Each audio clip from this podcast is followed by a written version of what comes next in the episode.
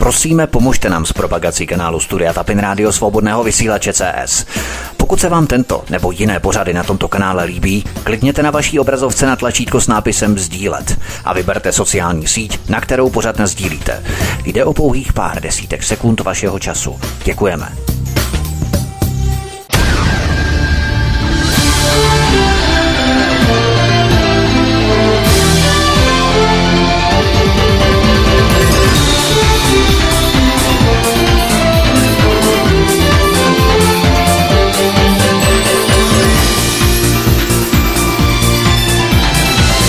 Krásný dobrý večer, dámy a pánové, milí posluchači, od mikrofonu Svobodného vysílače a nebo na kanále Odyssey vás zdraví Vítek. Vítejte při čtvrté epizodě při poslechu čtvrtého dílu šestidílného cyklu Nesvatá aliance mezi Vatikánem, mafií a CIA. V minulém třetím díle jsem se podíval na operaci Condor. To byla jakási latinskoamerická obdoba operace Gladio v Evropě. Tato operace Condor je ale důležitá, protože už tehdy v ní hrál velmi významnou a důležitou roli papež František, tehdy ještě jako Jorge Mario Bergoglio. Proto je mu také přezdíváno jako papež Washingtonu. O tom všem jsem hovořil v minulém dílu, abyste měli, milí posluchači, návaznosti. Rozhodně si předchozí díly, prosím, poslechněte, pokud se mnou nekráčíte v rámci tohoto bádání už od samotné první epizody. Ještě na začátku tohoto čtvrtého dílu vás samozřejmě pošlu na kanál Odyssey, jako už tradičně máte tady jména všech představitelů, kteří budou figurovat v tomto čtvrtém díle v této epizodě. Stejně jako u každé kapitoly máte časové razítko, časovou značku, takže můžete kliknout na konkrétní kapitolu a spustit si ji tak bez toho, aniž byste museli poslouchat celý pořad, pokud vás třeba specificky zajímá něco konkrétně.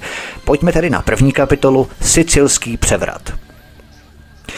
Zatímco mafiánští vrazi likvidovali své italské protivníky, Mikelem Sindonou pokračoval v plánování převratu, který by znamenal vyvrcholení let vedení odtržení Sicílie od pevninské Itálie.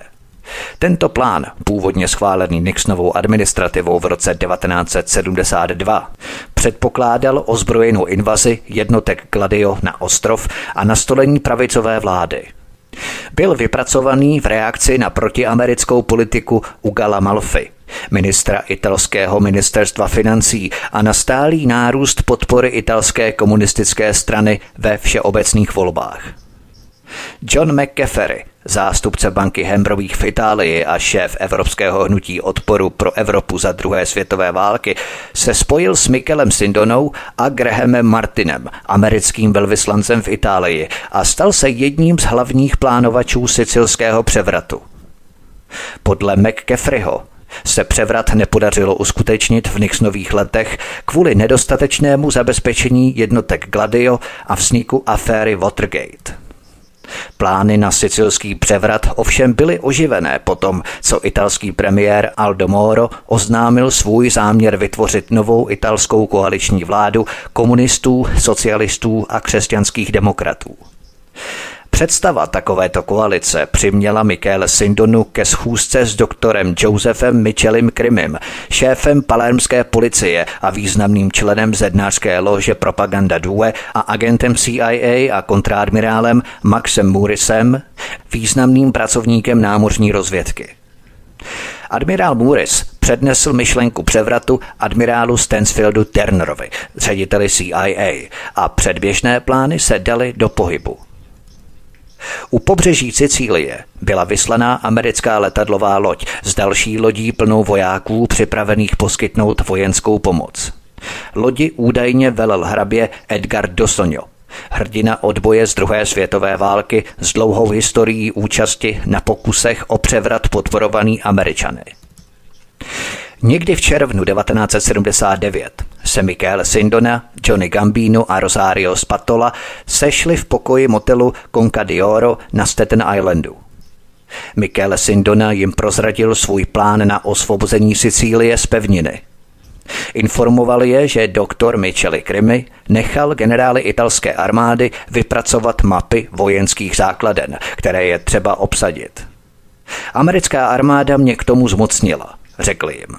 Převratu se nezúčastní, ale u pobřeží Sicílie bude flotila. Po našem převzetí moci vstoupí na ostrov, aby nám pomohli obnovit pořádek a ochránili nás před Itálií. Jako důkaz americké účasti předložil Mikelem Sindonou dopis admirála Morrise.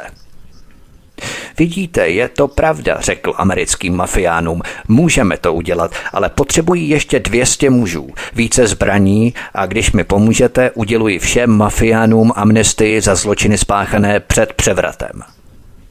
Rosario Spatola políbil Sindonovi ruku, což bylo sicilské gesto úcty. Plán byl geniální. Jakou větší katastrofu by mohly spojené síly Gladia, mafie a Vatikánu způsobit Itálii za její ústupky komunismu, než odtržením jedné z nejdůležitějších provincií jako samostatného státu? Sindonoův sen o nezávislé Sicílii sdílela také CIA. Nejen kvůli její strategické poloze pro americké vojenské základny, ale také kvůli klíčovému významu ostrova pro drogový průmysl. Do roku 1970 zřídila mafie na Sicílii stovky laboratoří na rafinaci heroinu. Korzičané už služby kápů nepotřebovali, navázali vlastní kontakty s drogovými bosy v jihovýchodní Asii a získali služby talentovaných francouzských vědců. Aby si sicilská mafie udržela monopol na obchod, spolupracovala s Nixonovou administrativou při zahájení tzv. Války proti drogám. Výsledkem této války byly zátahy Interpolu na korzické laboratoře po celé francouzské riviéře, které zlikvidovaly jediný zdroj konkurence. Sicílie v pašování drog vedla a proto Sindonoův sen o nezávislé Sicílii sdíleli i Američané. Jenže na uskutečnění snu o nezávislé Sicílii bylo pro Mikelem Sindonou už pozdě. V srpnu 1976 byl v Caracasu na žádost amerického ministerstva spravedlnosti zatčený Carlo Bordoni, jeho pravá ruka, za podíl krachu banky Franklin National. Ze své cely poskytl Bordoni italským novinářům rozhovory, ve kterých hovořil o machinacích Sindonova syndikátu, včetně vazeb na Vatikán a CIA. V lednu 1977 Mario Barone, kterého Mikelem Sindonou jmenoval do čela banka Privata, hovořil o seznamu 500, který Sindonou uchovával v bezpečnostní schránce. Tento seznam podle Baroneho obsahoval jména 500 politiků, průmyslníků a mafiánů zapojených do operace Gladio a pašování horkých peněz z Itálie. Američtí federální úředníci nechali Bordoniho ve špinavé cele ve Venezuele 3 roky, než ho v červnu 1979 vydali do Ameriky. V té době byl už Bordoni ochoten vyklopit soudu své tajemství. Datum soudního procesu se Sindonou bylo stanovené na 10. září. Bankéř svatého Petra si nedělal velké starosti. Věřil, že ho ochrání představitelé amerických zpravodajských služeb, kterým tak dlouho a dobře sloužil. Konec konců jeho jediným zločinem bylo, že otevřením stavidel černým fondům učinil svět bezpečným pro demokracii. Jen málo kdo mohl udělat víc. Ráno 2. srpna vyšel Sindonou ze svého luxusního apartmá v hotelu Pierre a odešel do hotelu Tudor na rohu 42. ulice a 2. avenue. Tady se setkal s Rosariem Spatolou. Oba muži odjeli do hotelu Conca d'Oro na Staten Islandu. Tady si Mikelem Sindonou nasadil bílou paruku, na nos si nalepil žlutou kuřecí kůži a převlékl se do křiklavě žlutého obleku. Zbalil si tašku přes rameno, ve které byly spisy a seznam 500 jmen členů zednářské lože Propaganda Due na významných postech a vydal se ke Kennedyho letišti, kde s pasem na jméno Joseph Bonanico nastoupil do letadla do Vídně. Pas mu poskytli Johnny a Rosario Gambinovi. Psal se 2. srpen 1979. Bylo na čase, aby Don odjel z města. Boj o to, aby se nedostal do vězení, selhal. Byl propuštěný na kauci $3 miliony a byl povinen se denně hlásit v kanceláři amerického maršála na Pearl Street 500. V té době byl už na svobodě. Jeho žádosti o pomoc, adresované Davidu Kennedymu, Richardu Nixonovi, americkému velvyslanci Johnu Wopimu a představitelům CIA, zůstávaly bez odezvy. Mikelem Sindonou věděl, že se musí vrátit do Itálie, aby získal podporu pro svůj nadcházející proces na Manhattanu. Byl tu však problém. V Itálii byl už odsouzený ke 3,5 letům vězení a byl hledaný pro řadu nových obvinění. Nezbývalo mu nic jiného, než zinscenovat vlastní únos. Po příjezdu do Vídně se s Mikelem Sindonou setkalo několik jeho bratrů z Propaganda Due a eskortovali ho do Palerma. Tady se dostal do péče Josepha Miceliho Crimi, záhadného amerického plastického chirurga italského původu. Johnny Gambino, Rosario Spatola a Vincenzo Spatola se brzy připojili k bývalému vatikánskému bankéři na Sicílii. Po celou dobu jejich pobytu se Johnny od svého dona nehýbal. Den co den odvážel Sindonu v černém Mercedesu na rozhovory trvající 7 nebo 8 hodin a pak ho vezl na večeři do Charlestonu v centru Palerma. 9. srpna 1979 se do tisku dostala zpráva, že Sindona byl unesený proletářským výborem. Následoval dopis s požadavkem 30 miliard lir za jeho propuštění. Pokud by peníze nebyly poskytnuté, únosci měli zveřejnit seznam 500 jmen a nejrůznějších dokumentů, které vyndali z Donovy tašky přes rameno. Zpráva o tomto seznamu zasáhla hrůzou srdce italských a amerických politických vůdců, průmyslníků a vojenských činitelů, kteří se s Mikelem Sindonou podíleli na obchodech s heroinem, zbraní, praní špinavých peněz a řadě dalších nekalých aktivit. Pro CIA však byl zkaz mnohem větším šokem, protože různé dokumenty obsahovaly důvěrná memoranda, ve kterých bylo popsáno dlouholeté spojení slavného mafiána s agenturou CIA. Mikelem Sindonou začal trpět bludy.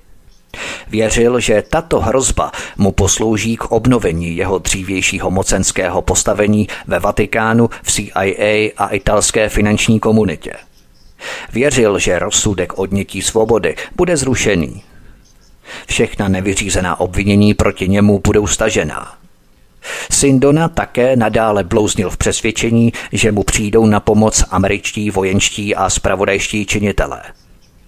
Jakmile se Licio Gelli dozvěděl o Sindonově požadavcích, povolal doktora Miceli Crimiho a Mikele Sindonu do své vily v Arecu, kde uprchlého dona varoval před hroznými následky, které ho čekají, pokud poruší svůj slavnostní slib daný Propaganda Due tím, že prozradí cokoliv o svých zednářských bratrech nebo poruší kodex Omerty, který ho váže k sicilským mužům úcty.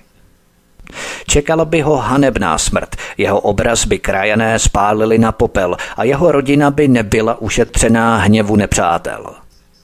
Sindona se musí vrátit do Ameriky a stanout před soudem. Řádně pokárán, Mikelem Sindonou se podvolil pokynům ctihodného mistra. Jeho lest o zinscenovaném únosu byla prozrazená. Mikelem Sindonou si ale musel zachovat tvář. Proto 25. září dovolil, aby ho doktor Miceli Crimi střelil do levého stehna na vyšetřovacím stole v rámci lékařské ordinaci v Palermu. Rána byla ošetřená a 13. října Sindona opět s parukou a kuřecí kůží nasedl do letadla a vrátil se do New Yorku. Po příletu v neděli ráno zavolal Merlimu Franklovi, svému americkému advokátovi, s dobrou zprávou. Vatikán se ho chystal zachránit. Po návratu do milující náruče své ženy, dětí a milenky se Sindona připravoval na soudní proces, který měl začít 6. února 1980 před soudcem Thomasem Poolem Greasou. Vatikán svůj slib ochrany Sindony nedodržel. 27. března 1980 byl Sindona odsouzený v 68 bodech obžaloby za podvod, zpronevěru bankovních prostředků a křivou přísahu. Během čekání na rozsudek byl uvězněný v metropolitním nápravném středisku na Manhattanu. 13. května 1980, 2 dny před vynesením rozsudku, se Sindona pokusil o sebevraždu, když si podřezal zápěstí, požil digitalis a spolikal neznámé množství Darvonu a Libria, léků proti bolesti a proti úzkosti. Přestože odmítl spolupracovat s ošetřujícími lékaři, přežil. 13. června byl muž, který byl známý jako bankér z Vatikánu, odsouzený k 25 letům vězení a pokutě 207 tisíc dolarů. 18. března 1986, tedy o 6 let později, byl Mikelem Sindonou znovu odsouzený ke zbytku života ve vězení. V Sindonově samotce byly nainstalované 3 televizní kamery, které sledovaly každý jeho pohyb. Ve dne v noci na něj dohlížel 12členný kádr dozorců, kteří pracovali ve 2 směnách. Jídlo mu připravovali kuchaři ve speciální kuchyni pod přísným dohledem. 20. března se Sindonou zvedl ze svého lůžka, aby se nasnídal. Jako vždy měl zapečetěný plastový talíř a vylisovaný pěnový kelímek na kávu. Bylo 8:30. Hrnek s kávou si odnesl dveřmi, které vedly na toaletu. O několik minut později vyšel mafiánský don z koupelny, košili měl pokrytou z vratky a obličej zkroucený hrůzou. Otrávili mě, křičel. To byla jeho poslední slova. Sindonou byl převezený do nedaleké nemocnice, kde bylo zjištěno, že je v nevratném komatu. V jeho krvi byla zjištěná smrtelná dávka kyanidu draselného. Toho odpoledne kněz udělil krajní pomazání. O 8:40 hodin později byl Mikelem Sindonou, muž známý jako bankéř svatého Petra, mrtev. Pojďme na další kapitolu. Heroinový obchod. CIA zakládá nové pračky peněz. Potom, co spojení mafie a CIA vyřadilo korzické pašeráky heroinu, obchod s drogami přes Sicílii vzkvétal. V roce 1971 bylo v Americe více než 500 tisíc osob závislých na heroinu, které produkovaly peněžní tok ve výši 12 miliard dolarů. Ve vládním průzkumu se 3 054 000 Američanů přiznalo, že alespoň jednou užili heroin. Hlavním zdrojem opia zůstávala jihovýchodní Asie. Jen z Laosu dorazila do Saigonu každý měsíc více než tuna opia na vojenských dopravních letadlech C-47, které CIA poskytla generálporučíku Wang Paovi z Královské laoské armády. Do Saigonu proudilo tolik opia, že 30% amerických vojáků ve Vietnamu se stalo závislými na heroinu.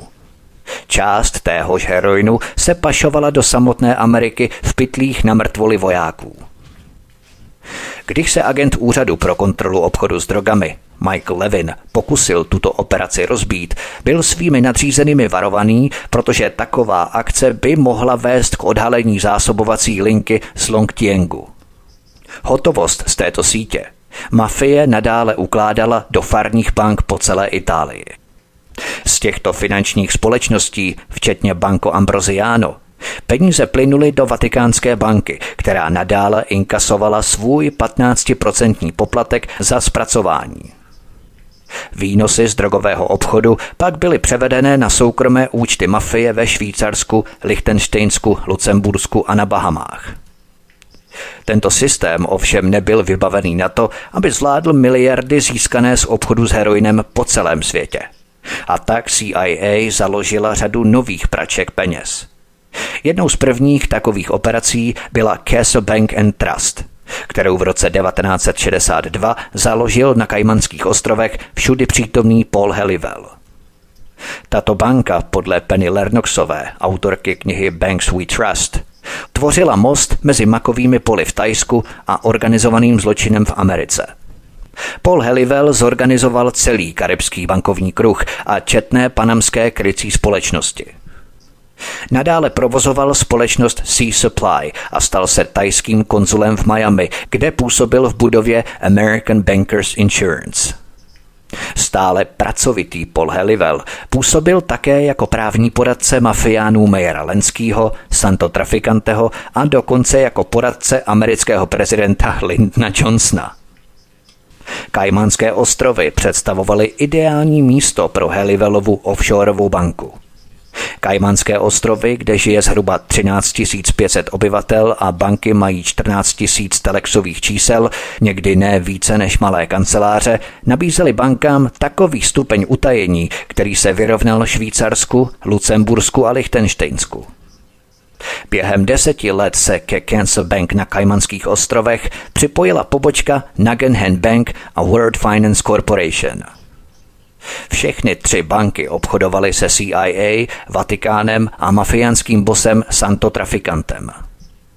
Posloucháte 4. epizodu z 6dílného cyklu Nesvatá aliance mezi Vatikánem, mafií a CIA. Od mikrofonu svobodného vysílače anebo na kanále Odyssey vás zdraví Vítek. Písnička je před námi a po ní pokračujeme. Hezký večer, pohodový poslech.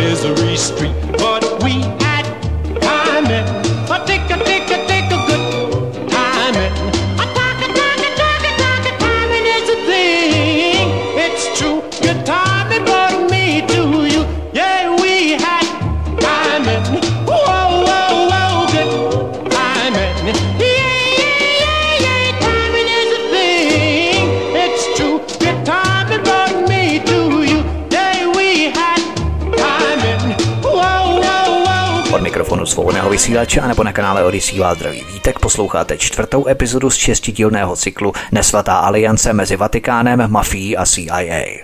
Pojďme na další kapitolu CIA jako kasínová černá díra.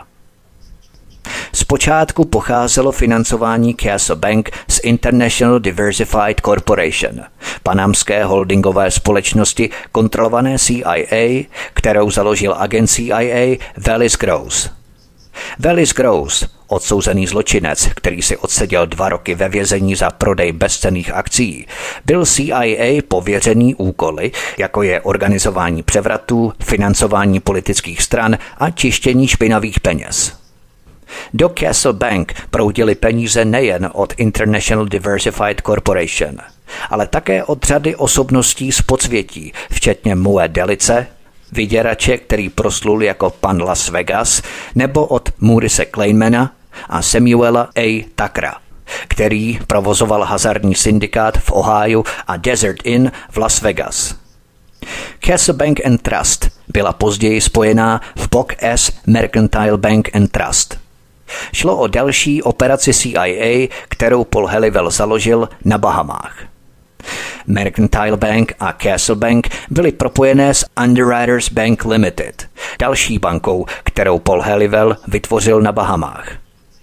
Majoritním akcionářem této banky byl americký pojišťovací konglomerát American International Underwriters Corporation, která vznikla jako součást pojišťovacího impéria vedeného bývalým agentem OSS C.F. Starrem. Právě z ní se vyvinula obří nadnárodní společnost American International Group. V roce 1976 byla Mercantile Bank bahamskou vládou uzavřena potom, co investoři zjistili, že podíly v bance jsou bezcenné. Pro akcionáře to bylo překvapením, protože prestižní účetní firma PricewaterhouseCoopers několik měsíců před krachem potvrdila, že Mercantile Bank disponovala aktivy ve výši 25,1 miliardy dolarů. Bohužel tato aktiva představovala údajné půjčky, poskytnuté neznámým osobám. Peníze zmizely v černé díře CIA. V roce 1977 zahájil daňový úřad vyšetřování záležitosti Castle Bank, které vešlo ve známost jako projekt Haven. Vyšetřovatelé získali důkazy, že zdrojem velké části peněz, které do banky ukládaly osoby z podsvětí, byl obchod s heroinem v jihovýchodní Asii. Tyto důkazy vedly k vyšetřování velkou porotou. Po sestavení poroty však bylo vyšetřování odvolané. CIA vydala americkému ministerstvu spravedlnosti varování, že vedení trestního řízení proti bance Castle Bank by ohrozilo národní bezpečnost. Klasické zaklínadlo před všemi svinstvy rozvědek. Pojďme na další kapitolu Mrtvý bankéř. 27. ledna 1980 narazili dva australští policisté, jedoucí po dálnici Great Western Highway poblíž přístavu v Sydney, na Mercedes-Benz z roku 1977, zaparkovaný u silnice. Uvnitř vozu leželo na předním sedadle tělo statného muže středního věku.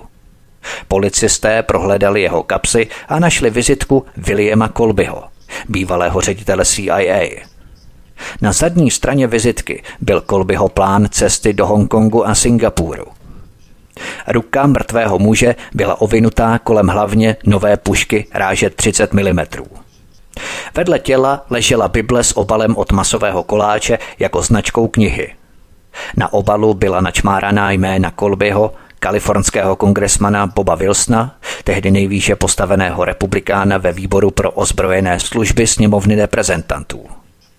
Mrtvý muž byl identifikovaný jako Frank Nugent, spolumajitel Nugan Hand Bank a jeden z největších právníků v Austrálii. Jeho smrt byla označená za sebevraždu, přestože na pušce nebyly Nuganovy otisky prstů. Když se Nuganův partner Michael Hand, bývalý zelený baret, který sloužil ve Vietnamu, dozvěděl o této smrti, spěchal ze služební cesty v Londýně zpět do Sydney a začal skartovat tolik dokumentů banky, že by zaplnili malý domek. Následujícího dne Michael Hand uspořádal schůzku ředitelů Nugan Hand Bank. Na této schůzce je varoval, že se musí řídit jeho pokyny a zničit všechny záznamy o transakcích, jinak skončí s betonovými botami, anebo zjistí, že jejich manželky jim byly doručené v kusech. V červnu 1980 byla Nugan Hand Bank v likvidaci. Věřitelům dlužila asi $50 milionů. Michael Hand uprchl do Ameriky a už o něm nikdo nikdy neslyšel. Tuto Nugan Hand Bank založili australský podnikatel Frank Nugent a americký zelený baret Michael Hand v roce 1973. Krátce po zřízení centrály v Sydney banka rozkvetla do 22 poboček. Jedna pobočka byla zřízená v Chiang Mai, v srdci thajského opiového průmyslu. Mimochodem ve stejném apartmá jako americká protidrogová agentura. Neil Evans, bývalý šéf pobočky v Chiang Mai, vyšetřovatelům prozradil, že viděl, jak jeho kanceláří procházely miliony. Tvrdil také, že banka fungovala výhradně pro vyplácení finančních prostředků kdekoliv na světě jménem CIA a také pro přebírání peněz jménem CIA. Peníze, které CIA z banky vybrala, byly použité na nákup zbraní od mezinárodního obchodníka se zbraněmi Edwina Wilsona pro partizánské jednotky v Indonésii, Thajsku, Malajsii, Brazílii a pro bílou rodéskou vládu Iana Smithe. Obchodník se zbraněmi Edwin Wilson byl bývalým agentem CIA, který byl později odsouzený za prodej zbraní a výbušnin libýské vládě Muammara Kaddáfího. Tyto akce organizoval Ted Shackley, zástupce ředitele operací CIA. Peníze z této banky také plynuly do Itálie a Vatikánské banky na podporu křesťanských demokratů. Banka také dovážela do Austrálie heroin ze Zlatého trojúhelníku. Tuto špinavou práci vykonávali australští policisté ve službách CIA, jak uvádí společná pracovní skupina Commonwealthu a Nového Jižního Walesu pro obchod s drogami. Prezidentem Nugan Hand Bank byl admirál Earl Preston Yates, který v závěrečných fázích amerického stahování z Vietnamu působil jako zástupce náčelníka štábu amerického tichomořského velitelství. Generál Edwin Fehel Black, zástupce banky na Havaji, velel americkým jednotkám v Thajsku během vietnamské války, protože předtím sloužil v Radě národní bezpečnosti a v OSS. Generál poručík Lero Joseph Manner, který pro banku pracoval na Filipínách, byl jmenovaný náčelníkem štábu tichomořského velitelství, zatímco generál Earl Cock, veterán druhé světové války a bývalý brigádní generál Národní gardy státu Georgia, pracoval jako konzultant pobočky ve Washingtonu.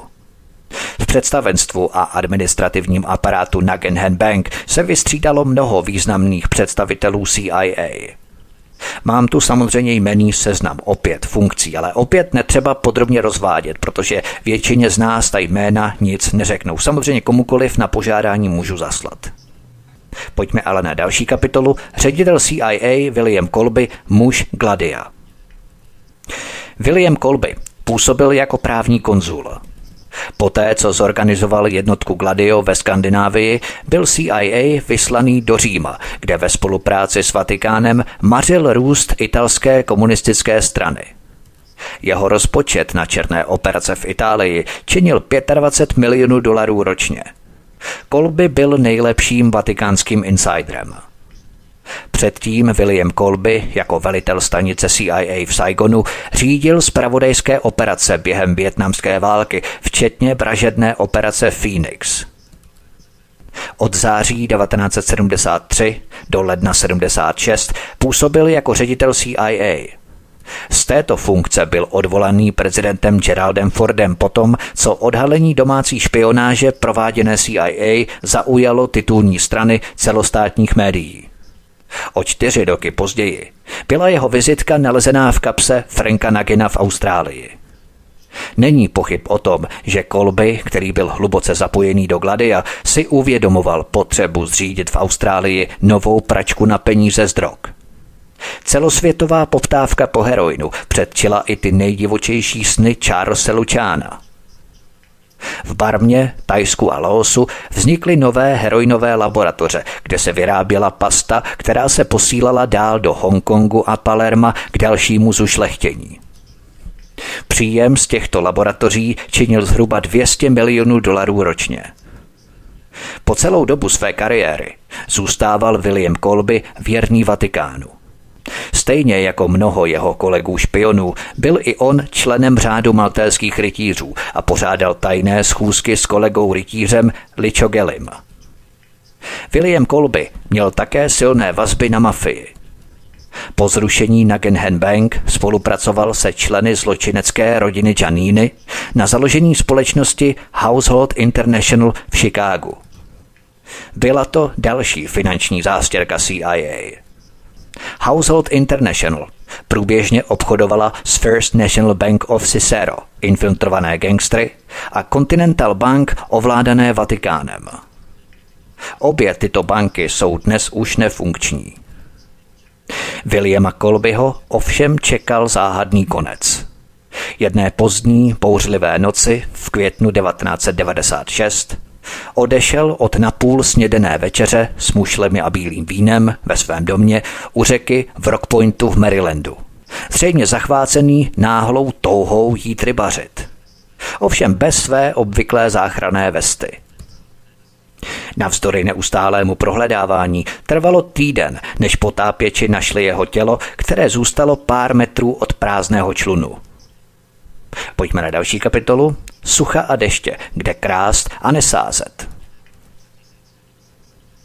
V roce 1978 se Nugan Hand Bank dařily miliardové obchody, ale všechno dobré jednou končí. Během 1 roku se operace zastavila.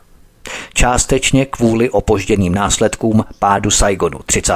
dubna 1975. Saigon, kdysi hlavní brána na světový trh pro laoské laboratoře vyrábějící heroin, se teď stal slepou uličkou pro obchod s drogami v jihovýchodní Asii. Přes hranice z Laosu se stále dováželo surové opium, které sloužilo klesajícímu počtu narkomanů ve městě, ale heroin už nebyl k dispozici.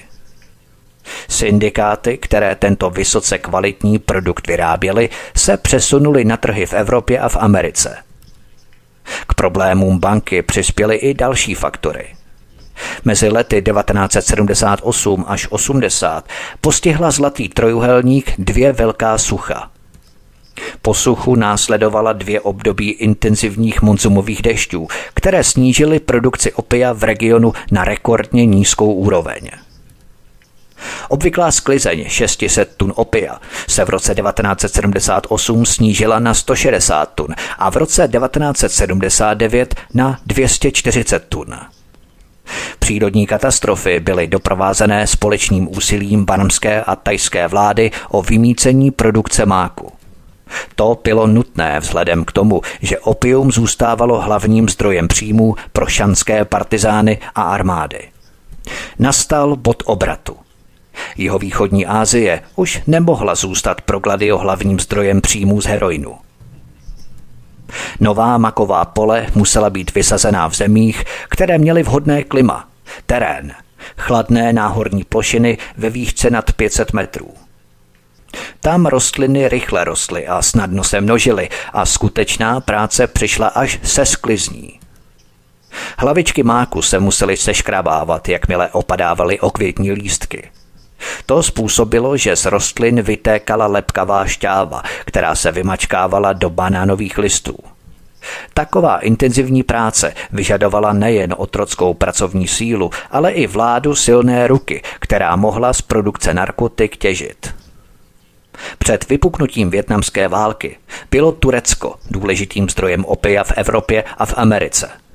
V roce 1967 ale turecká vláda oznámila své plány na zrušení výroby opia. Během několika měsíců se počet tureckých provincií produkujících mák snížil z 21 na 4. Úplný zákaz byl zavedený v roce 1972. Elitní úředníci CIA a amerického ministerstva zahraničí, kteří měli na starosti operaci Gladio, byli v koncích. Svět stále nebyl bezpečným pro demokracii. Nikdy nebude. Potřeba černých operací sílila nejen v Itálii a Jižní Americe, ale také na Blízkém východě. Po neúspěších v jihovýchodní Asii byl ohrožený zdroj financování vytváření nového světového řádu. Posloucháte čtvrtou epizodu z šestidílného cyklu Nesvatá aliance mezi Vatikánem, mafií a CIA. Od mikrofonu svobodného vysílače anebo na kanále Odyssey vás zdraví Vítek. Písnička je před námi a po ní pokračujeme. Hezký večer, pohodový poslech.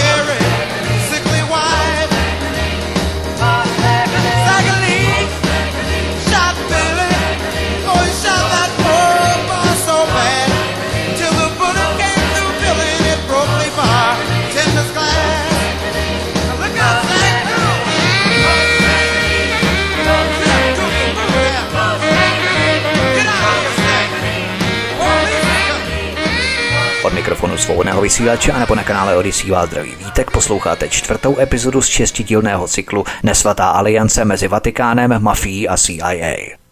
Pojďme na další kapitolu. Vražda Jana Pavla I. V srpnu 1978, kdy se zdálo, že už to nemůže být horší, papež Pavel VI. Utrpěl těžký infarkt a zemřel. Došlo ale k manipulaci následné konkláve. Podrobnosti mohu někdy natočit, ale pro náš příběh jsou teď zbytečné. Novým papežem se tedy stal Jan Pavel I. První týden po svém zvolení obdržel Jan Pavel I. od kardinála Viloty, který zůstal státním sekretářem Svatého stolce, předběžnou zprávu o vnitřním fungování Vatikánské banky. Banka, která byla založena za účelem podpory náboženských děl, nyní sloužila zřetelně světským účelům. Z 11 000 účtů v jejím registru jich méně než 1650 sloužilo církevním účelům.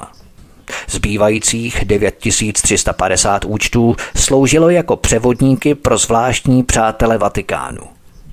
Mezi ně patřili Mikelem Sindonou, Roberto Calvi, Licio Gelli, arcibiskup Marcinkus a přední sicilští mafiáni, včetně prominentů rodiny Corleone, Spatola, Incerillo a členů neapolské a milánské Camory. Další účty Vatikánské banky měli přední italští politici a podnikatelé ve službách operace Gladio. A ještě další účty pro zahraniční velvyslance Iránu, Iráku, Indonésie, Argentiny, Chile, Kolumbie a dalších zemí. 7. září kardinál Giovanni Benelli, florenský arcibiskup, sdělil svatému otci ještě horší zprávy. Italská banka vyšetřovala vazby mezi Robertem Calim z Banco Ambrosiano a Vatikánskou bankou, včetně Calviho nákupu Banco Cattolica del Veneto od Vatikánské banky v roce 1972. K tomuto nákupu došlo v době, kdy byl Jan Pavel arcibiskupem v Benátkách. Prodej byl uskutečněný bez jeho konzultace, natož bez konzultace s jiným patriarchou nebo prelátem. Všechno kolem této transakce bylo záhadné. Banka Cattolica del Veneto byla jednou z nejbohatších italských bank s rozsáhlými nemovitostmi v severní Itálii. Věc se začala vyšetřovat, ovšem situace byla pevně pod kontrolou. 29. ledna 1979 5 ozbrojenců italského soudce zavraždilo, když jeho oranžový Renault 5 zastavil na červenou na Via Muratori v Římě. Akce splnila svůj účel. Vyšetřování Roberta Calviho a vatikánských úředníků bylo náhle zastavené.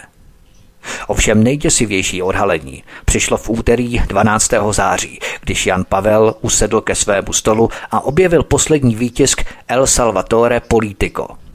Tento zpravodaj obsahoval seznam 121 předních katolických duchovních a laiků, kteří byli členy zednářských lóží s vazbami na Licio Gelliho a zednářskou lóži Propaganda Due. Papež se snažil zjistit, zda jsou informace pravdivé a navázal kontakt s italskými úředníky prostřednictvím svých blízkých přátel.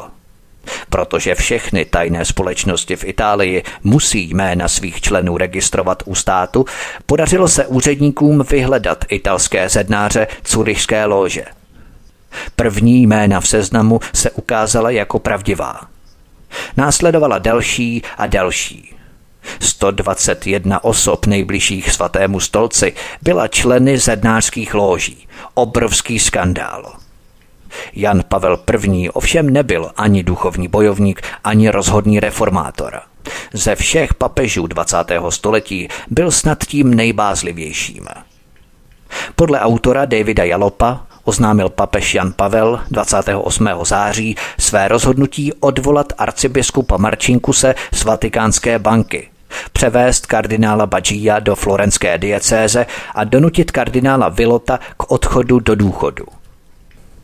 Toto tvrzení podporují odtajněné dokumenty amerického ministerstva zahraničí a CIA. Jan Pavel I. vytřel lidem ze svého okolí zrak. Oni si totiž mysleli, že je bázlivou loutkou, prostáčkem naprosto nerozhodným k ráznému činu. Jan Pavel I. se ale rozhodl, že se stane skutečným papežem. Do jisté míry se jeho osud podobal Johnu Kennedymu. I ten také vstoupil do úřadu jako poslušná loutka, ale postupně se osamostatňoval, prodělal myšlenkový přerod a toho stálo život. Loutkáři v zákulisí počítali s tím, že si budou se svými exponenty pohrávat a tahat za špagátky, přitom oni budou skákat podle jejich pokynů. Čas od času se ale stane, že se přepočítají a jejich slabý kandidát zesílí a vyroste. Musíme si uvědomit tehdejší dobový kontext. Psal se rok 1978. Strategie napětí sítě Gladio byla stále v platnosti. Aldo Moro byl stále odhodlaný vytvořit koaliční vládu se socialisty a komunisty. Teologie osvobození se nadále šířila po celé Latinské Americe a dávala vzniknout levicovým gerilám a levicovým vládám. CIA ztratila spojení s drogovými barony v jihovýchodní Asii a věnovala se novému hledání opia pro financování svých černých operací. Všechny záležitosti, včetně využití offshoreových společností založených Mikelem Sindonou a Robertem Calvim, čekaly na konečné řešení. Načasování nemohlo být pro převrat v rámci Vatikánské banky horší. Došlo ale k tragédii. Ráno potom, co papež Jan Pavel I. učinil tato prohlášení, bylo nalezený mrtvý za podmínek, které vyšetřovatelé stále matou. V 5:30 ráno zaklepala sestra Vincenza podle své ranní rutiny na dveře papežovy ložnice a nechala na stole v předsíni konvici s kávou. Když se o 30 minut později vrátila, našla podnos nedotčený. Poté, co zaklepala na dveře, nedostala žádnou odpověď. Zavolala Buenasera, pápa. V pokoji bylo ticho. Když vstoupila do pokoje, našla papeže sedět na posteli s brýlemi napůl sundanými z nosu. V prstech svíral složku a mezi pokrývkami postele byly rozházené papíry. Jakmile se k němu přiblížila, sestra Vincenza zděšeně couvla. Papežovy rty byly stažené v děsivé grimase, dásně byly odhalené a oči jakoby mu vypadly z důlků. Jeptiška vyděšeně vykřikla a zatáhla za zvonek, aby přivolala otce Johna Magího, tajemníka Jana Pavla I. Jakmile Magí uviděl papežův stav, zatelefonoval kardinálu Vilotovi, který obýval byt v Lateránském paláci. Vilot podle vatikánských zdrojů pronesl ve francouzštině překvapený výkřik: "Můj bože, je to všechno pravda." Potom položil Magí mimořádnou otázku: "Ví ještě nikdo, že svatý otec je mrtvý?" Magí do telefonu odpověděl, že to neví nikdo kromě vatikánské jeptišky. Vilot pak Magí mu řekl, že nikdo, ani sestra Vincenza, nesmí vstoupit do papežovy ložnice a že on, jako vatikánský předsedající kardinál, vyřídí záležitosti, jakmile dorazí. Kardinál Vilot se objevil během několika okamžiků. K Magího údivu byl kardinál oholený, upravený a v plném církevním oděvu. Zdálo se, že kardinál Vilot se chystal vystoupit na veřejnosti. Bylo 5:00 ráno. Než kardinál Vilot přistoupil k obřadu krajního pomazání, začal do brašny ukládat předměty z papežovy ložnice. Včetně lahvičky s lékem na nízký krevní tlak, kterou měl Jan Pavel na nočním stolku, listiny, které byly rozházené na pokrývkách postele a papežovy knihy schůzek a poslední vůle. Nakonec sundal Janu Pavlovi brýle a pantofle. Nic z těchto věcí už nikdy nikdo neviděl. Další velká záhada. Kardinál Vilot zatelefonoval doktoru Renátu Bucolettimu, vatikánskému lékaři, a pověřil Magího, aby zařídil okamžitý přesun sestry Vincenzy do klášterního prostředí jejího mateřského domu v Benátkách. V tomto okamžiku jeptiška zmizela. Žádný vyšetřovatel ji nesměl vyslechnout. Žádnému reportérovi, který zkoumal smrt Jana Pavla, se nepodařilo zjistit správné jméno sestry Vincenzy, natož důvod jejího náhlého propuštění z Vatikánu. Doktor Buconetti dorazil v 5:45, Prohlédl tělo a oznámil Magímu a Vilotovi, že papež utrpěl koronální okluzi a že zemřel mezi 10:30 a 11:00 večer. Krátce po odchodu lékaře se zčista jasna objevili dva pohřebáci, Ernesto a Arnaldo Signoráčovi. Bylo 6:00 ráno. Kardinál Willot je musel přivolat hned, jakmile obdržel telefonát od otce Magího, tedy před 5:00 raní, ještě předtím, než zavolal doktora Buconetyho a ještě předtím, než vůbec viděl tělo. Je běžné, když dostanete zprávu o úmrtí kohokoliv, tak jedna z vašich prvních myšlenek bude volat pohřebáky. Ještě než vůbec vidíte tělo, než zjistíte, že telefonát je pravdivý, tak hned po oznámení voláte pohřebáky? Ještě než na vlastní oči uvidíte tělo? Navíc byli pohřebáci do Vatikánu dopravení služebním vozem, který musel být pravděpodobně vypravený před Bilotovým vstupem do vatikánské ložnice. Další záhada. Přestože se těla papežů tradičně nebalzamují, oba pohřebáci podle Vilotových pokynů začali do těla Jana Pavla vstřikovat balzamovací tekutinu, jakmile dorazili. Měl tento neortodoxní způsob balzamování bez vypuštění krve z mrtvého těla sloužit k tomu, aby se zabránilo jakékoliv možnosti úplné pitvy a přesného určení příčiny smrti? Pohřebáci také manipulovali s papežovou pokřivenou čelistí. Upravili jeho příšernou grimasu a zavřeli mu oči.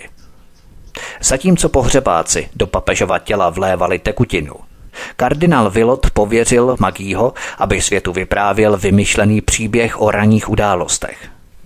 John Magí měl říci, že papežovo tělo našel on, nikoliv sestra Vincenza. Neměl se také ani zmínit o papírech, které byly rozházené po posteli, ani o věcech, které měl kardinál Willot schované v brašně. V 7:27 ráno, téměř 3 hodiny potom, co sestra Vincenza objevila papežovo tělo, přinesl Vatikánský rozhlas následující zprávu.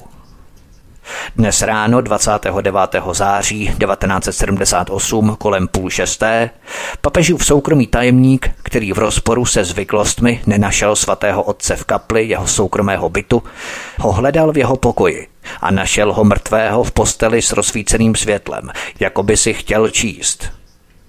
Lékař doktor Renato Buconetti, který přispěchal do papežova pokoje, ověřil smrt, ke které došlo pravděpodobně včera k 11:00 večer, jako náhlou smrt, která by mohla souviset s akutním infarktem myokardu. Konec citace zprávy. Navzdory pečlivosti kardinála Willota při vymýšlení fikce se příběh po prověření začal rychle rozplétat. První problém nastal s knihou Imitace Krista. Výtisk Jana Pavla se v papežském bytě nenacházel. Zůstal mezi jeho věcmi v Benátkách, kde Jan Pavel působil jako patriarcha. 2. října byl Vatikán nucený přiznat, že svatý otec v době svého skonu nečetl knihu Imitace Krista. Místo toho prý držel v rukou určité listy papíru obsahující jeho osobní spisy, jako jsou homilie, projevy, úvahy a různé poznámky. Po neustálém rýpání ze strany tisku Vatikán 5. října vyšel s pravdou ven. Přiznal, že papíry, které svatý otec držel v ruce, se týkaly jeho rozhodnutí provést kritické změny v římské kurii, včetně Vatikánské banky. Druhý problém nastal s prací pohřebáků. Italské zákony nařizovaly, že balzamování se nesmí provádět dříve než 24 hodin po smrti bez povolení magistrátu. Z tohoto důvodu okamžité vstříknutí antiputribní tekutiny do papežova těla bez vypuštění krve zavánělo nečistou hrou. Další nejasnosti vyvstaly kolem údajného infarktu myokardu. Osobní lékaři Jana Pavla prohlásili, že papež byl v dobrém zdravotním stavu, neměl absolutně žádné kardiopatické příznaky. Papežův dobrý fyzický stav byl přičítaný jeho životnímu stylu. Pravidelně cvičil, nikdy nekouřil, alkohol pil jen výjimečně a držel zdravou dietu. V době své smrti bylo Janu Pavlovi 65 let. Taková kritika přiměla kardinála Willota vymyslet další příběh. svým spolukardinálům, kteří naléhali na provedení pitvy, sdělil, že skutečnou příčinou smrti Jana Pavla nebyl infarkt. Ujišťoval je, že svatý otec se nevědomky smrtelně předávkoval efortilem, svým lékem na krevní tlak. Pokud by byla provedená pitva, řekl kardinál Willott, vyvolala by přesvědčení, že papež spáchal sebevraždu. Když toto vysvětlení stále neutěšilo volání po pitvě, kardinál Willott prohlásil, že kanonické právo výslovně zakazuje, aby bylo tělo papeže podrobené posmrtnému zákroku. Toto prohlášení vyvolalo další problémy. Kanonické právo papežské pitvy ani nezakazovalo, ani neschvalovalo, ale toto téma neřešilo. Navíc učenci rychle upozornili na to, že v roce 1830 byla provedená pitva těla papeže Pia VII. Pojďme na další kapitolu Neznámý Vojtila papežem, CIA Simné ruce. Krátce potom, co papež Pavel VI. Utrpěl první infarkt, zařídila CIA cestu chicagského arcibiskupa kardinála Johna Codyho do Polska na setkání s krakovským arcibiskupem kardinálem Karolem Wojtylou. Ten upoutal pozornost americké zpravodajské komunity svým rozhodným postojem proti komunistům a otevřeností vůči strategii operace Gladio. Kardinál John Cody, jak ostatně on sám přiznal, byl agentem CIA, který sloužil CIA od doby jejího založení. Kardinál byl dokonce vysílaný na tajné mise do Saigonu. Měl na starosti celkový majetek římskokatolické církve v Chicagu, přesahující 1 miliardu dolarů. Také už se spolupracoval s Davidem Kennedym v bance Continental Illinois, která držela vklady diecéze. Prostřednictvím Kennedyho navázal kardinál úzké vztahy s Mikelem Sindonou a arcibiskupem Marcinkusem. V 70. letech kardinál John Cody přesměroval $1 miliony prostřednictvím Kennedyho Chicagské banky Marcinkusovi do Vatikánské banky. Arcibiskup Marcinkus na oplátku směroval peníze kardinálům v Polsku, včetně Wojtyly. Důvod převodů tak velkých částek nebyl nikdy dostatečně vysvětlený.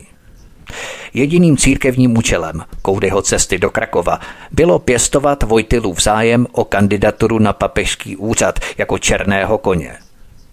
Zatímco kardinál John Cody zůstal v Polsku, filadelfský kardinál John Crowell začal telefonovat na podporu málo známého Poláka, který nebyl členem římské kurie. John Crowell byl impozantní církevní osobností s vysoce postavenými přáteli, včetně 3 bývalých amerických prezidentů Lyndona Johnsona, Richarda Nixona a Geralda Forda. Dílo se nakonec podařilo.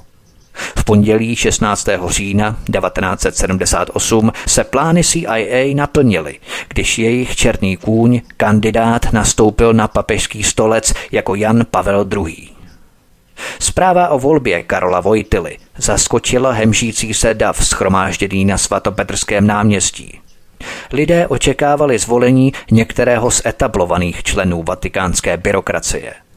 Byli ohromení, když uslyšeli jméno Wojtyla, a dokonce i zástupci tisku se na sebe obraceli s otázkou, kdo je Wojtyla.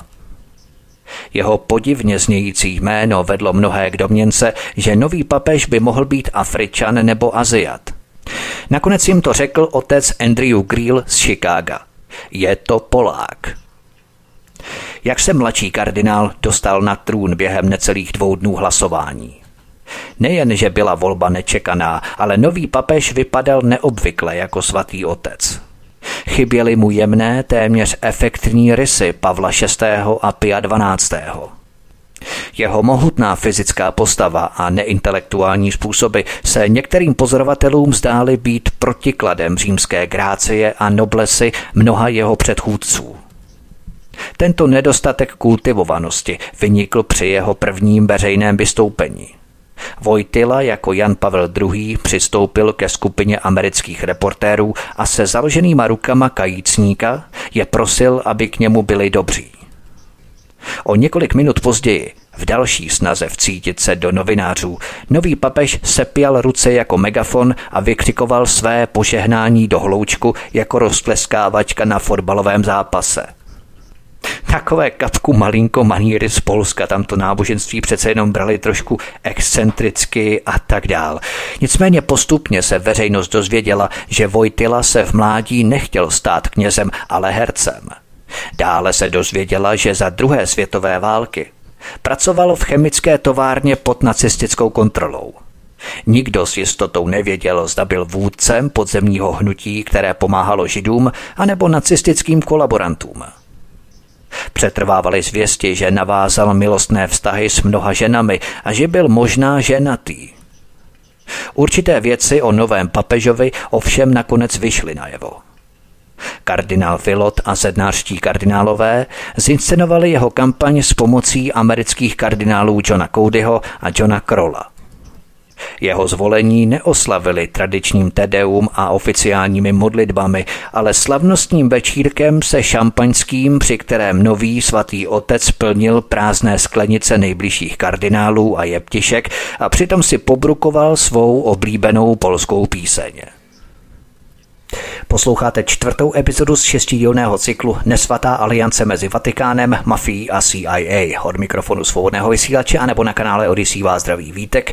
Písnička je před námi a po ní pokračujeme. Hezký večer, pohodový poslech.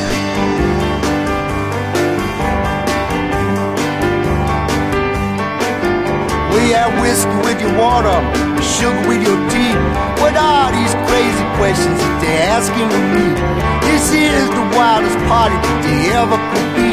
Oh, don't turn on the light, cause I don't wanna see. Mama told me not to come. Mama told me not to come. Mama said it ain't a way to have fun. Open up the window, let's me into this room. I think I'm almost choking on the smell of stale perfume. That cigarette y'all smoke about to scare me half to death. Open up the window, let me catch my breath.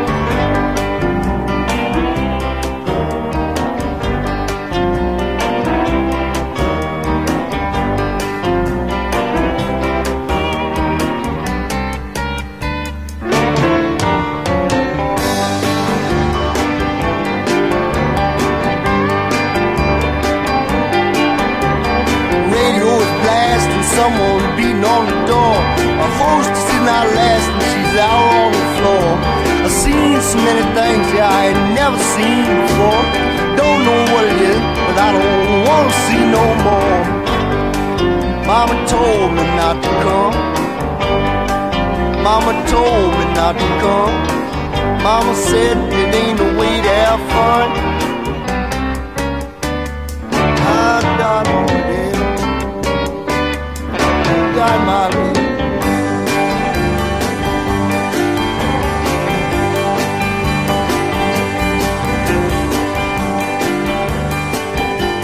Od mikrofonu svobodného vysílače anebo na kanále Odyssey vás zdraví Vítek, posloucháte 4. epizodu z 6dílného cyklu Nesvatá aliance mezi Vatikánem, mafií a CIA. Pojďme na další kapitolu CIA a maková panenka z Afghánistánu. Po korunovaci se Vatikánská akciová společnost vrátila k obvyklým činnostem. Kardinál Willott zůstal státním sekretářem a arcibiskup Marcinkus se vrátil na své místo vedoucího Vatikánské banky. Byly obnovené vazby na Roberta Calviho, zednáře Licia Gelliho a CIA a nastal čas pro dohodu s Turky. Po pádu Saigonu v jižním Vietnamu, suchu v jihovýchodní Asii a likvidaci makových polí v Barmě a Thajsku se CIA zaměřila na zlatý půlměsíc. Tady se zbíhají vrchoviny Afghánistánu, Pákistánu a Iránu. A právě tady CIA hledala nový zdroj příjmů z prodeje drog. Od 17. století v této oblasti pěstovali opiový mák místní domorodci a trh zůstal regionální. V 50. letech 20. století se v Afghánistánu a v Pákistánu produkovalo jen velmi málo opia. Hlavním problémem pro CIA byla afgánská vláda Nura Muhammada Tarákího, která se snažila vymítit pěstování máků v pohraničních oblastech země, které zůstávaly obsazené radikálními islámskými fundamentalisty. Tato snaha o vymýcení máku pramenila z Tarákího touhy sjednotit všechny paštunské kmeny pod vládou Kábulu. Fundamentalisté tyto snahy odmítali nejen kvůli touze udržet si výnosné plodiny, ale také proto, že považovali Tarákího vládu za rouhačskou. Modernistický režim prosazoval vzdělání žen a zakazoval domluvené sňatky a výkupné za nevěstu. V roce 1975 vypuklo napětí mezi vládou a fundamentalisty v násilí. Paštunští kmenoví příslušníci vyvolali povstání v údolí Panšír, severně od Kábulu. Kmenové příslušníky vedl Gulbuddin Hekmatyar, který se stal novým miláčkem CIA. Gulbuddin Hekmatyar veřejně debutoval v roce 1972 na Kábulské univerzitě, kde zabil levicového studenta. Uprchl do Pákistánu, kde se stal agentem pákistánské rozvědky ISI a vůdcem organizace usilující o vytvoření čistého islámského státu. Hekmatyar vyzýval své stoupence, aby házeli kyselinu do tváří žen, které nenosily závoj. Našel konkurenční islámské náčelníky a v roce 1977 začal s laskavým svolením CIA budovat arzenál. CIA také začala posílat miliony dolarů pákistánské rozvědce ISI, která se stala její náhražkou na afgánských hranicích. CIA věřila, že Hekmatyar, přestože byl zjevně nevyrovnaný, bude mít neocenitelnou hodnotu nejen při podkopávání Tarákího vlády, ale také při získávání kontroly nad makovými poli v údolí Helmand. Její víra nebyla zbytečná. V průběhu roku 1978, tedy rok před sovětskou invazí, Hekmatyar a jeho mudžáhidé vypalovali univerzity a dívčí školy po celém Afghánistánu a získali feudální kontrolu nad mnoha pěstiteli máku. Na oplátku Tarákíjovi vládní bojovníci, kteří si byli vědomí podpory CIA Hekmatyárovi, zavraždili 14. února 1979 Adolfa Dapse, amerického velvyslance v Kábulu. Díky Hekmatyárovým akcím vzrostla produkce heroinu ze 400 tun v roce 1971 na 1200 tun v roce 1978. Po Dapsově zavraždění a potom, co miliony začaly proudit k Hekmatyárově partizánské armádě, se produkce vyšplhala na 1800 tun. Mudžáhidé podél afgánsko-pákistánské hranice zřídili síť laboratoří. Morfinový základ byl převážený karavanami nákladních aut z údolí Helmandu přes severní Irán na anatolské pláně v Turecku. V létě 1979, 6 měsíců před sovětskou invazí, vydalo americké ministerstvo zahraničí memorandum. V tomto memorandu jasně vyjádřilo svůj podíl na mudžáhidech, cituji: Větším americkým zájmům by posloužil pád Tarákího režimu, ať už by to znamenalo jakékoliv komplikace pro budoucí sociální a ekonomické reformy v Afghánistánu. Svržení Afgánské demokratické republiky by ukázalo zbytku světa, zejména třetímu světu, že sovětský názor na socialistický běh dějin jako nevyhnutelný není správný. Konec citace. V září 1979 byl Tarákí zabitý při převratu organizovaném afgánskými vojenskými důstojníky. Novým prezidentem země se stal Hafizullah Amín. Amín měl bezvadné reference ze západu. Vystudoval Kolumbijskou univerzitu a Wisconsinskou univerzitu. Působil jako předseda asociace afgánských studentů, kterou financovala Asia Foundation, krycí organizace CIA. Po převratu se pravidelně setkával s představiteli amerického velvyslanectví, zatímco CIA nadále financovala Hekmatyárovi povstalce v Pákistánu. Američané tedy naprosto jasně podporovali fundamentalistický režim v Afghánistánu. A právě v obavách z tohoto fundamentalistického režimu podporovaného Američany na svých hranicích vtrhli Sověti 27. prosince 1979 do Afghánistánu. Opět americká taktika strategie. Vytvoříme hrozbu v zemi, která začne ohrožovat souseda. Když soused zasáhne ve snaze zlikvidovat hrozbu, Američané a Západ začnou vřeštět, jak Sovětský svaz napadl svobodnou suverénní zemi. Nepřipomíná nám tato analogie stejný případ? CIA dostala, co chtěla. Svatá válka začala. V příštích 10 letech měla do Afghánistánu proudit černá pomoc ve výši více než 3 miliard dolarů na podporu svatých bojovníků, což z ní učinilo nejdražší tajnou operaci v dějinách Ameriky. Tak obrovské výdaje vyžadovaly exponenciální nárůst produkce máku, který Hekmatyar a jeho džihadističtí souputníci rádi poskytovali. Válka v Afghánistánu potěšila představitele ministerstva zahraničí, včetně ministra Zbigněva Břežinského. Břežinský psal o plánech na ovládnutí Eurázie, včetně Turecka a Afghánistánu a Pákistánu, cituji. Pro Ameriku je hlavní geopolitickou výhrou Eurázie. Nyní má v Eurázii převahu eurazijská mocnost. Globální prvenství Ameriky je přímo závislé na tom, jak dlouho a jak účinně se podaří udržet její převahu na eurazijském kontinentu. Konec citace. Zbigněv Břežinský a další členové elitní skupiny, která loutkuje události zákulisí, si uvědomovali, že koncept demokracie a svobody nikdy nemůže zmobilizovat rozptýlené kmeny a národy Střední Asie. Tyto lidi by mohla sjednotit pouze věc Alláha, protože jsou v drtivé většině islámští. Svatá válka v Afghánistánu nabízela podle názorů amerických geostratégů mnoho výhod, včetně možného vpádu Sovětského svazu a možnosti získat přístup a kontrolu nad obrovskými zdroji zemního plynu a ropy v Eurázii. Měsíce před sovětskou invazí v roce 1979 zahájila CIA operaci Cyklon, která se snažila destabilizovat Sovětský svaz šířením militantního islámu po středoasijských republikách.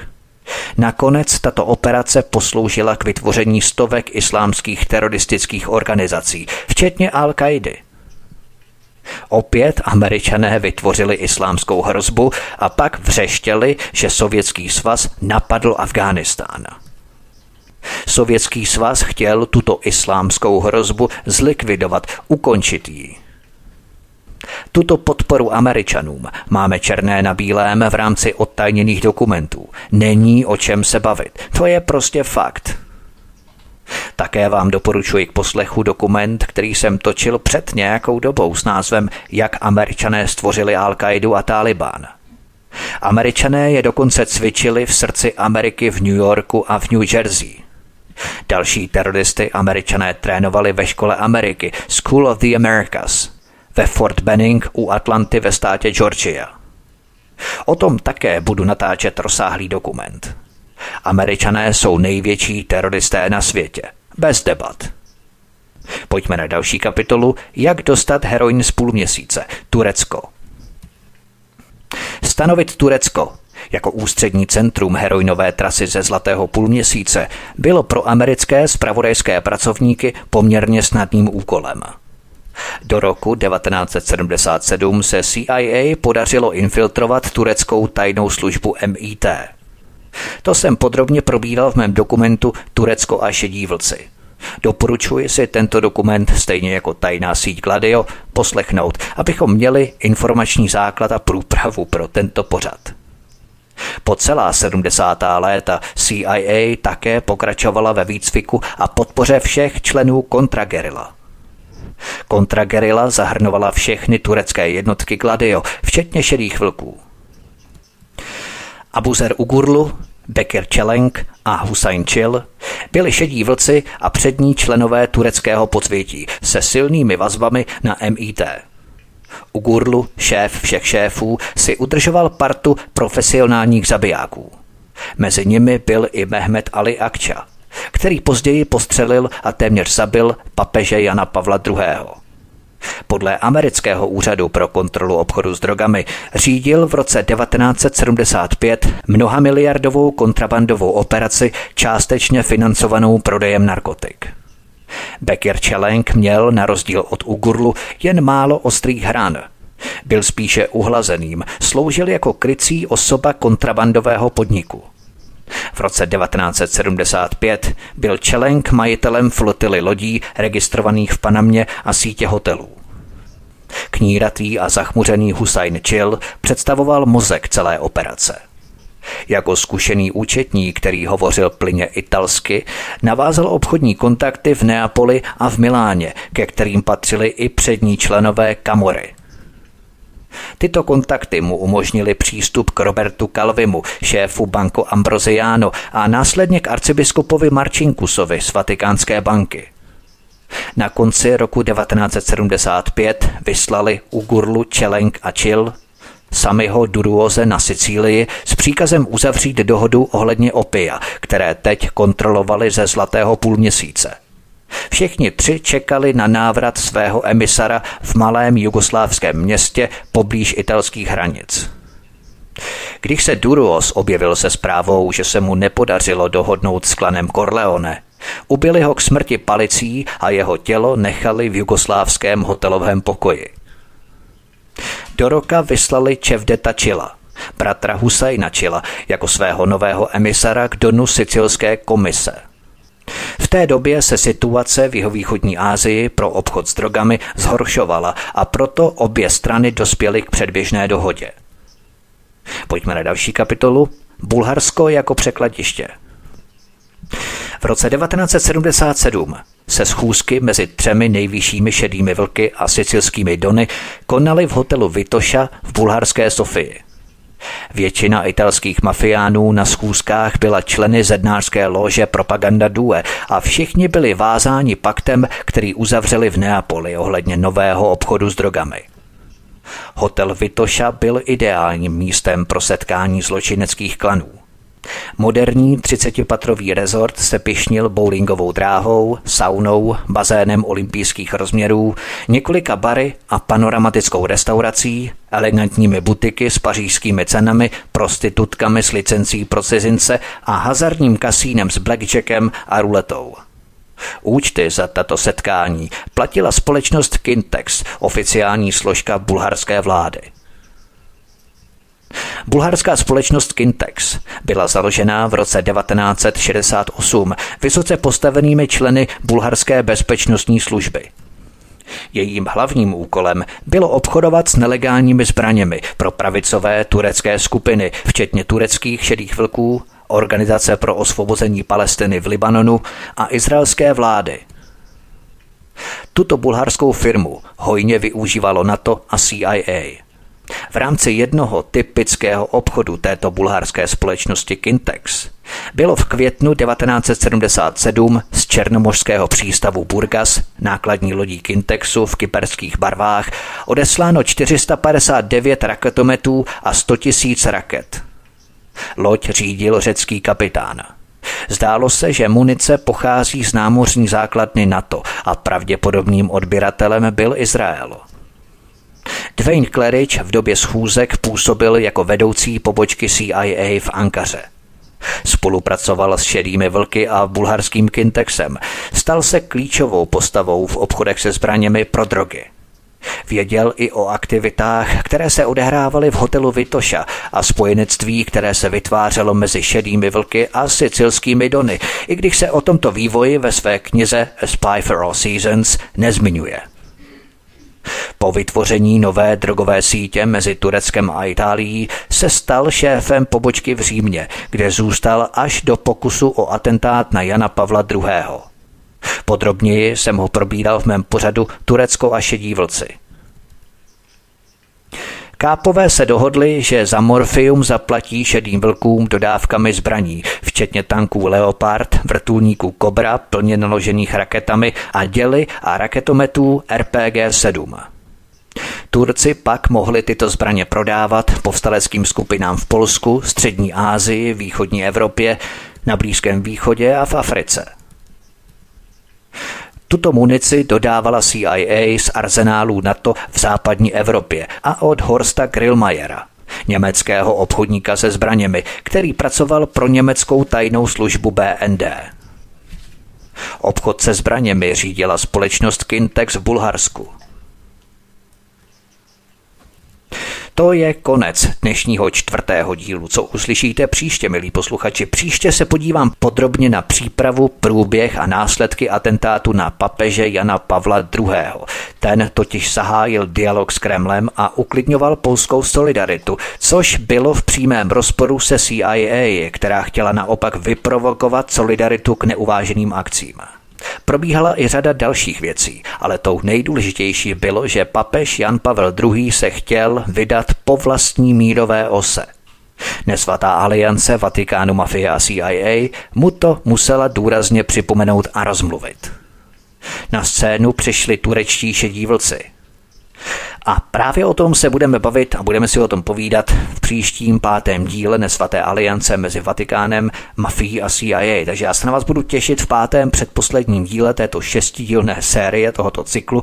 Já doufám, že tento díl byl pro vás dostatečně nabitý informacemi. Pokud ano, prosím, sdílejte tento pořad kamkoliv jen můžete, na sociální média, e-maily, internetová fora, diskuzní fora a tak dále.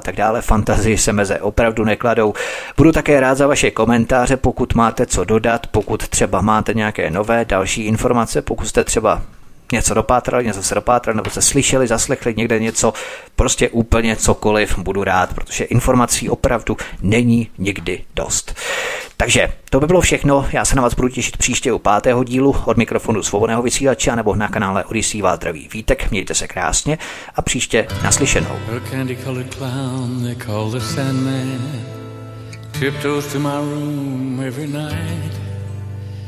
Just a sprinkle of stardust and a whisper, go to sleep, everything is alright. I close my eyes, then I drift away into the magic night. I softly say a silent prayer, like dreamers do. Then I fall asleep to dream my dreams of you. In dreams I walk with you. In dreams I talk to you. In dreams, you're mine. Oh, now the time we're together. In dreams,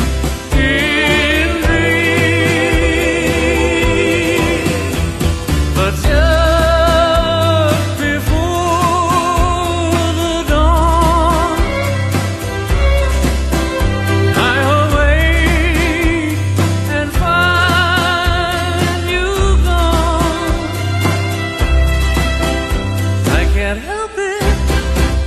can't help it if I cry. I remember that you said goodbye.